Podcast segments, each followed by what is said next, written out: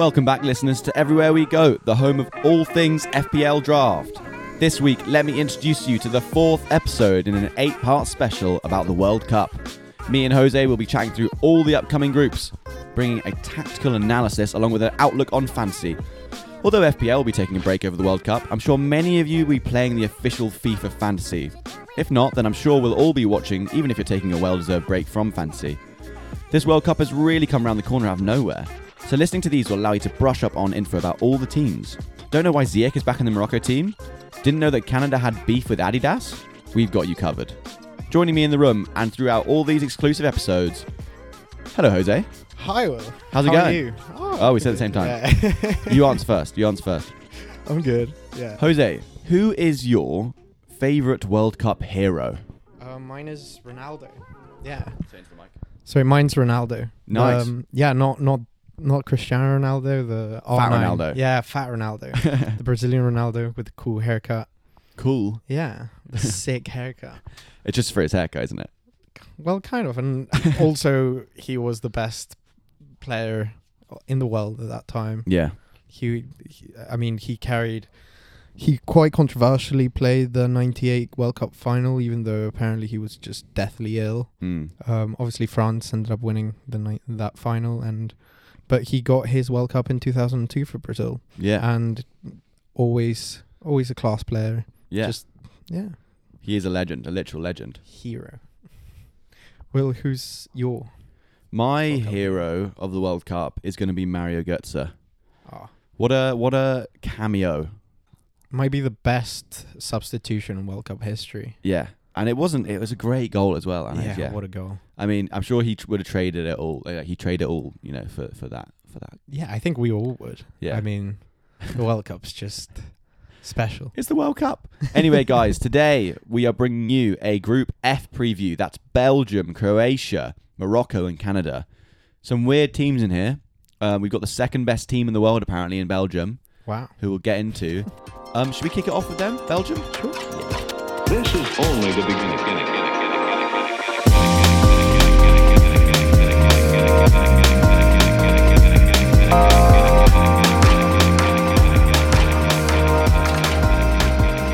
So, well, Yo, this might be the last opportunity for the famed golden generation.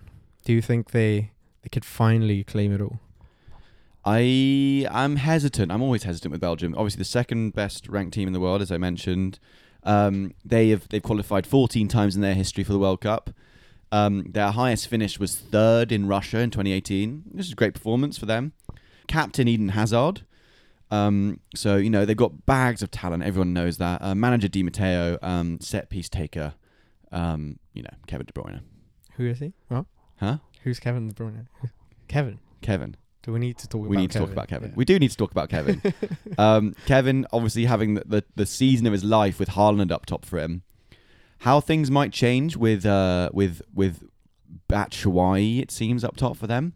yeah, I was going to ask, is Lukaku's fitness is a major question mark? It is. I mean, he was top scorer for Belgium at the last World Cup with four. However, he's been injured this season and he only started one game in the Nations League. However, he's been historically prolific for Belgium, scoring 46 goals in 46 appearances since 2017. Uh, dangerous. However, yes, injury has struck. And so um, Batshuayi's been filling in in place for him, and he's only 6.5 million in fantasy. Wow. Um, I mean, he's he's had three goals and three assists in the Six Nations as well, so he could be a, a value add. Definitely. I mean, the, and the way Belgium play, in terms of pos- possession, they rank in the top 90 for um, top 90 percentile. Um, basically, they keep the ball a lot, and they also rank in the top 93rd percentile in forward passes per match. So they're a very attacking team, as you would expect. They uh, utilize a 3-4-2-1 formation, which allows both Hazard and KDB in to get into the formation. Wow. Which you know you got to you, you got to get them in the team. Um, this also creates a lot of space for Carrasco and um, Meunier on the wings, which could also be potential pickups. But no, so Belgium lost twice to the Netherlands. They've uh, won three, um, and uh, then they've drawn one. So they're in they're in okay form. It's not the sort of form you'd expect them to be in coming into the World Cup, um, which is slightly worrying. But I mean, in this group, they, they I think they will undoubtedly top it. They've got a, just a plethora of talent again. Um, Trossard at 5.5 million could be a pickup, and Tielemans at 7 million. But they're just, I think they're just priced out. They're just phased out of this team with the amount of talent they have. You think that we sh- you should prioritize um, Hazard's national team form over his lack of playing time for Real Madrid? I, Or- I, I'm, I'm, I'm kind of hesitant to bring in Hazard because he just hasn't played that much for, for Real. He's played three games this season, and has yet to score. Um, he did score three goals in the last World Cup though, but that was a different Hazard, wasn't it? yeah. I think the player to go for here, if you can, is going to have to be Kevin De Bruyne. I mean, he's 11 mil though. Wow. And this kind of dissuades me from getting in. I mean, I'd rather go for Lewandowski and Messi at my, to- at my sort of top end price players than Kevin De Bruyne. Although you do have to consider that Belgium's group seems to not be perhaps as challenging as, as some of the others. Yeah, this is true. Um, but th- this is what I'm thinking. I'm thinking if if Lukaku is injured, I'm going to opt for going for Batshuayi up top at 6.5 mil. I think that's great value considering the the standard of competition he's against, and it means that you can get in other talents from other squads. Yeah, this season for Fenerbahce, he scored eight goals, and so he might be definitely a, a great add. Yeah. I mean, in goal as well, and in the defence, uh, you got Courtois at six million. He's Golden Glove winner last tournament, um, but they've only picked up two clean sheets this year. Hmm. um, against Burkina Faso and Poland. So it's an up and down Belgium squad at the moment. I'm sure they'll sort of come right for the World Cup, but I, I'm kind of done making them my like the. I'm, I'm kind of done making them favourites now. yeah, I feel like also that defense has kind of passed Mm. it its peak uh, in terms of it does really worry me now, whereas before they all seem to be at the top of their game. Yeah, exactly. Yeah, it, it could be it could be a, a bit of a tough uh, tournament for Belgium in the later rounds, but maybe you know for this first group stage could be worth getting some assets in. Uh, but let's move on, guys, to Canada.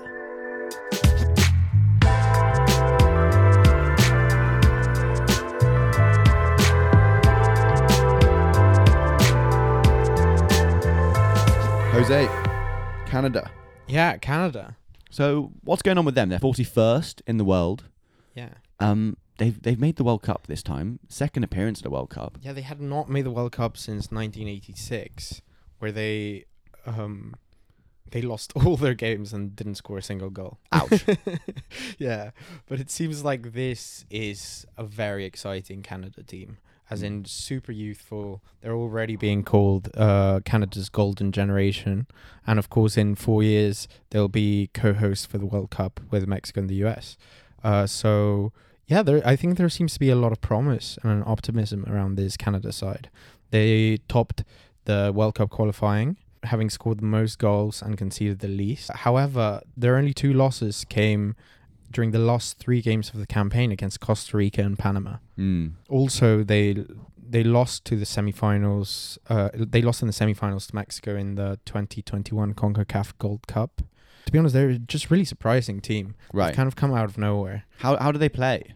Um, their manager's called John Her- Herdman, who's actually an Englishman from Durham. Nice. Uh, he was a part lecturer at Northumbria University, then moved to New Zealand to coach the women's team, then coached the Canada's women's team, Right. and in 2018 he was put in charge of the men's team. He's the first so co- first coach to do that. Um, yeah. So wait, he doesn't have that much conventional experience then. Not at all. In terms of like he didn't have a playing career and but he's quite an interesting um tactician to be honest. Okay. How's what do you mean by that? As in they they're a really really counter-attacking team Right. uh, which is shown by the fact that they only are in the 30th percentile for possession percentage mm-hmm. and majorly so they are in really high percentage in the 64th for passes in the final third per 100 passes so most of their passes will take part in the opposition area they're in the 78th percentile for xg per game and that's actually below their percentile for actual goals so they're actually producing better chances and better goals than Right. than others so they're really what i would consider almost like a liverpool side as in okay. they they move through the through the pitch really quickly Yeah. and just try to get uh, as many chances as possible and create quite quite good chances. and in the context of this group, I mean, they got Belgium, Croatia, and Morocco. Um, you know, Belgium, Croatia, definitely sides that that could work against counter-attacking. They're both going to try and dominate possession. it could really play into their hands. They're also just a really really hard working, t- tactically disciplined team in defense, which Yeah. means that they don't con- uh, don't concede that many goals. However, they do foul a lot. So again, I'd be worried about maybe getting some of their defenders or, or defensive midfielders in because probably get some guards. yeah. So so you mentioned there, so they can they can move the ball through the pitch quickly. Um, what players could you get in then for fantasy? I mean, Alphonso Davies is, is just goes without saying. He might already be their their best player of all time. Yeah. Um, he plays further up the field for Canada than Bayern Munich, uh, which should really play into his hand. Only priced at five million on the game as well. Yeah, I, I- reckon that's because they don't back Canada to do very well. But um, I mean, the fact that he plays as a winger more than a left back Yeah. means that that it again via his stats where he's in the 99th percentile, so Whoa. the very best amongst his position for dribbles completed and touches in the opposition area. Love that. Um, and and so far four assists for Bayern. That should only go up for this Canada side because he's just m- way more important to them in Yeah. attack than in in Bayern. And who could he be assisting then? Um, he he could be assisting Jonathan David, the Lille striker, who so far this season has nine goals and three assists, which is actually underperforming his advanced stats. So there there could be room for Jonathan David to actually be doing better than those stats show. Nice. Uh, and for Canada, he's averaging around 0.79 uh, goals and assists per 90. He he also takes pens, um, quite importantly, and and yeah, he's he's a he's a big reason why uh, Alphonso Davies also for Canada in 2022 has a 0.9x uh, G- goals per and assists per 90. So Alphonso Davies is really really performing very well. And then defensively, I mean, it's going to be tough for them to keep clean sheets, isn't it? Apart from def- from Davies, I would stay away from the defenders. Um, I don't know. I, I think it, it depends how how really how they look in their first games. I think because they, they, they are a very good defensive side, but it, it it will just be left to see how they fare against such competitive opposition. Yeah. One player I would also just really watch out for in terms of the starting eleven will be Cyle Larin, Mm. who has an outrageous one point one three goals and assists per ninety for Canada in twenty twenty two. Love that. However, uh, the budge forward, Bruges, Bruges. the budge, The Budge forward. has only started and scored once for for them all season. Okay. So, well, but he could he could pop into action. Yeah. Uh, let's move on though to Croatia.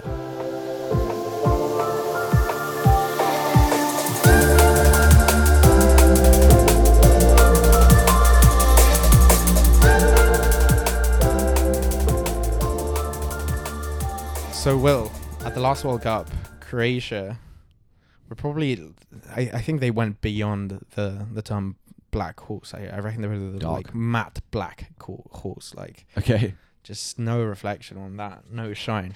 Right. Um, do they, do you, obviously shown a lot. They're the 12th ranked team in the world. Disappointing form following that final. Their new manager, Zlatko Dalic, well, new, he was hired in 2018. Sort of tried to rejuvenate this uh, this this Croatian side. They didn't do well in the Euros though. They lost both England and Spain, um, and had quite a disappointing competition in general. But they've kind of turned it around recently. They topped their group with uh, 23 points, with, and it was quite a tough group as well, with Russia, Slovakia, Slovenia, and Cyprus in there. So for qualifying groups as they go, that's quite hard. You know, despite a loss to Austria, they performed really well in the Nations League, qualified to the finals, but and they beat France uh, one 0 in June as well. So this team, obviously, everyone knows set piece taker Modric. Um, you know, Ballon d'Or winner is incredible. Penalties, you got Kramaric, who could be worth getting in. But yeah, this midfield is where lots of strengths are. So um, Brozovic and Kovacic returning from injury and should both be fit for this competition. And those players, you know, you could really consider getting into because this Croatia team likes to keep the ball um, with these midfielders. They're very confident in passing it around in, in intricate, small, uh, confined spaces and then playing out wide um, to try and um, create some chances. The one thing is that their, their their play style is very dependent on specific attributes of certain players, i.e., Modric, uh, the aforementioned midfielders, effe- effectively. If any of them get injured, I do worry about that, but they should be coming back from injury, so- they should be fine. So, and then defensively, they got some strong players as well, um, and this kind of all ties into the um, the approach that they've kind of sort of tried to to reintegrate some youth and some um, excitement into the team. I mean, Gvardiol, um, obviously highly rated twenty year old centre back for Leipzig. He's priced at only four million in the game. Yeah, linked with Chelsea, and and he's definitely very promising. Yeah, so this this could be a good option here. Um, four mil Gvardiol, really good. Um, a fullback could be an even better option though. Um, Juranovic plays right back. He played five games during the the Nations League, and Sosa plays left back. Um, only started twice in the Nat- Nations League, but he scored a goal. So um, I like the I like the idea of getting some some Croatia um players in here. Obviously, as you mentioned, Canada um are you know hard to pick right now. Have some potential, but against Morocco especially. Um, there could be some clean sheets here, um, so that could be could, could be a good option for for the, for your Croatian picks. Yeah, I get the I get the impression from what you're saying that they'll play quite low scoring games, Yeah, tight. the one annoying thing about Croatia is that they rotate their strikers quite a lot. They've played Kramaric, Blu- um, Budimir, and Vlasic have all operated in attacking positions. Kramaric generally takes penalties when he's on the pitch.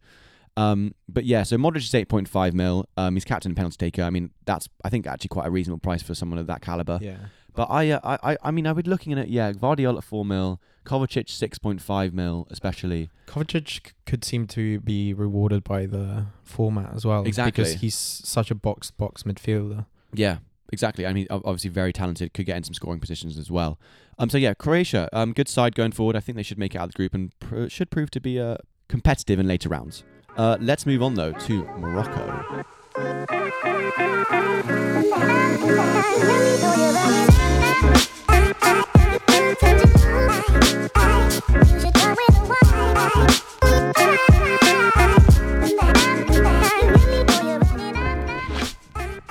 So, Will, Yo, uh, are we excited about Morocco for this World Cup? How how are you? yeah. So with Morocco, they're the 20 20, 20 They're the 22nd ranked team in uh, in the world.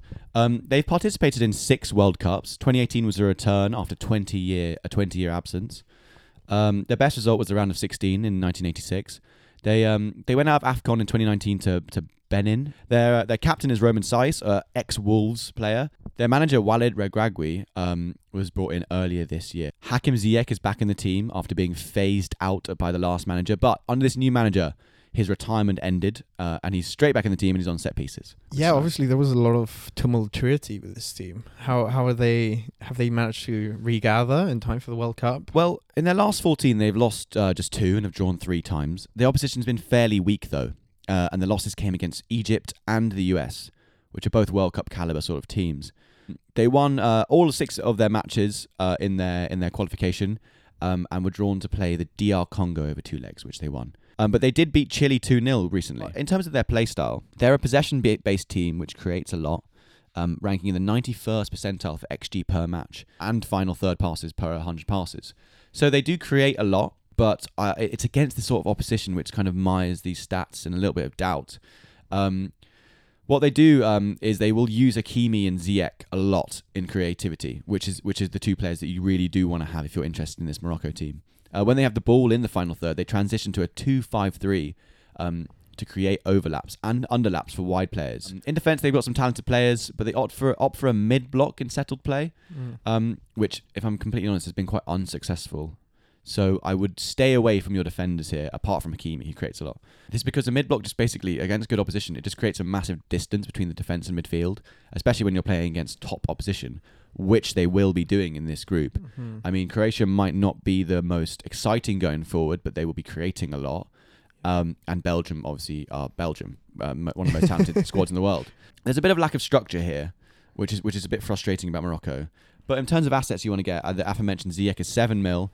Um, he provides over two shot assists per game Could you on say average. it's a Moroccan medley?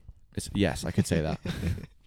um, he provides two shot assists per game on average and over six into the penalty area per game. Um, he's only played seven times this season, however, and hasn't returned, so he might be a bit rusty. Hakimi, though, um, the PSG fullback, has two goals in 10 games for Morocco and has two goals in 13 games for PSG. Um, he'll be heavily utilised in attacking passes. You know what, like, really excites me about this group? Just um, looking at it now, that we're going to see two teams that are probably not considered very good, with two of the best fullbacks in the world, uh, in Hakimi and Alphonso Davies. True. So that that will be a matchup to watch. Fullback matchup. Yeah, The great fullback. uh, yeah, and Hakimi is definitely a massive asset, just in terms of his attacking output has always been exemplary. Yeah. No, no doubt. Hakimi is the one to look out for there um, at 5 mil. That's a great price.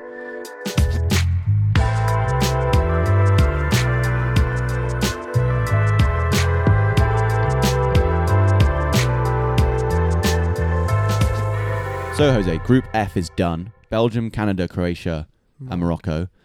Who do you reckon is going to top this group? Um, I hate to be boring, but it's probably going to be Belgium. I, I could see a push by Croatia. I think it's going to be Croatia. Really? Yeah, I do. I I, I, I like Wow. with Belgium. They haven't been on the top of top forms, uh, and I like the idea of Croatia here.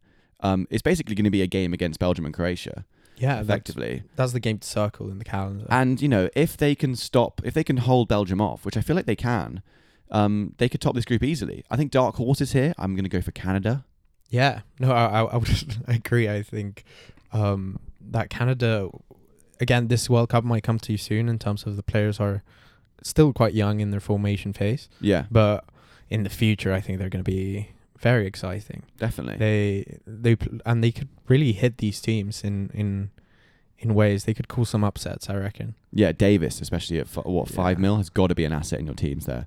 And so yeah, we mentioned that. What player is the best big fantasy? The aforementioned Haki, uh, so the, the aforementioned Davies, I, I reckon is is probably the biggest shout, just in terms of him being a defender in the game, but he plays more of a winger. yeah, Um, I reckon he'll be raining those points. definitely. I think aside from that, Batshuayi at six point five mil, definitely a potential asset there. I mean, if he's starting up top for this Belgium side, could really rake in some points. Obviously, you know, look, it might not be as prolific as Lukaku, but still could be a really good pick there. And also, the Croatian midfielders. If this format does really cater to these passing midfielders, box to box For sure. midfielders, I think that could really they could really take advantage of that.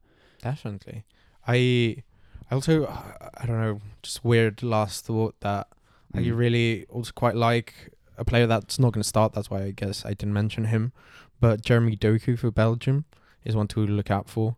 He's a very exciting player that I don't know. I, I, I really like him. I, he's quite exciting to watch and and he will be a future fantasy asset, uh, probably wherever he is in Yeah. the world. Wherever he moves to, because he'll move to a big club. So yeah, thanks for listening to that episode, guys. So that was part four of the World Cup special, and everywhere we go, we'll be bringing you uh, the rest of the groups. That involves Group B, which is England, Iran, USA, and Wales. Group D, France, Australia, Denmark, Tunisia. Group G, which is Brazil, Serbia, Switzerland, and Cameroon, and Group H, uh, which is Portugal, Ghana, Uruguay, and um, South Korea. So, Jose, thanks very much. Thanks for having me. Will. Hope you guys are enjoying this the, these special episodes. Um, check us out on Twitter at EWG underscore podcast. Um, yeah, and see you next week. Bye.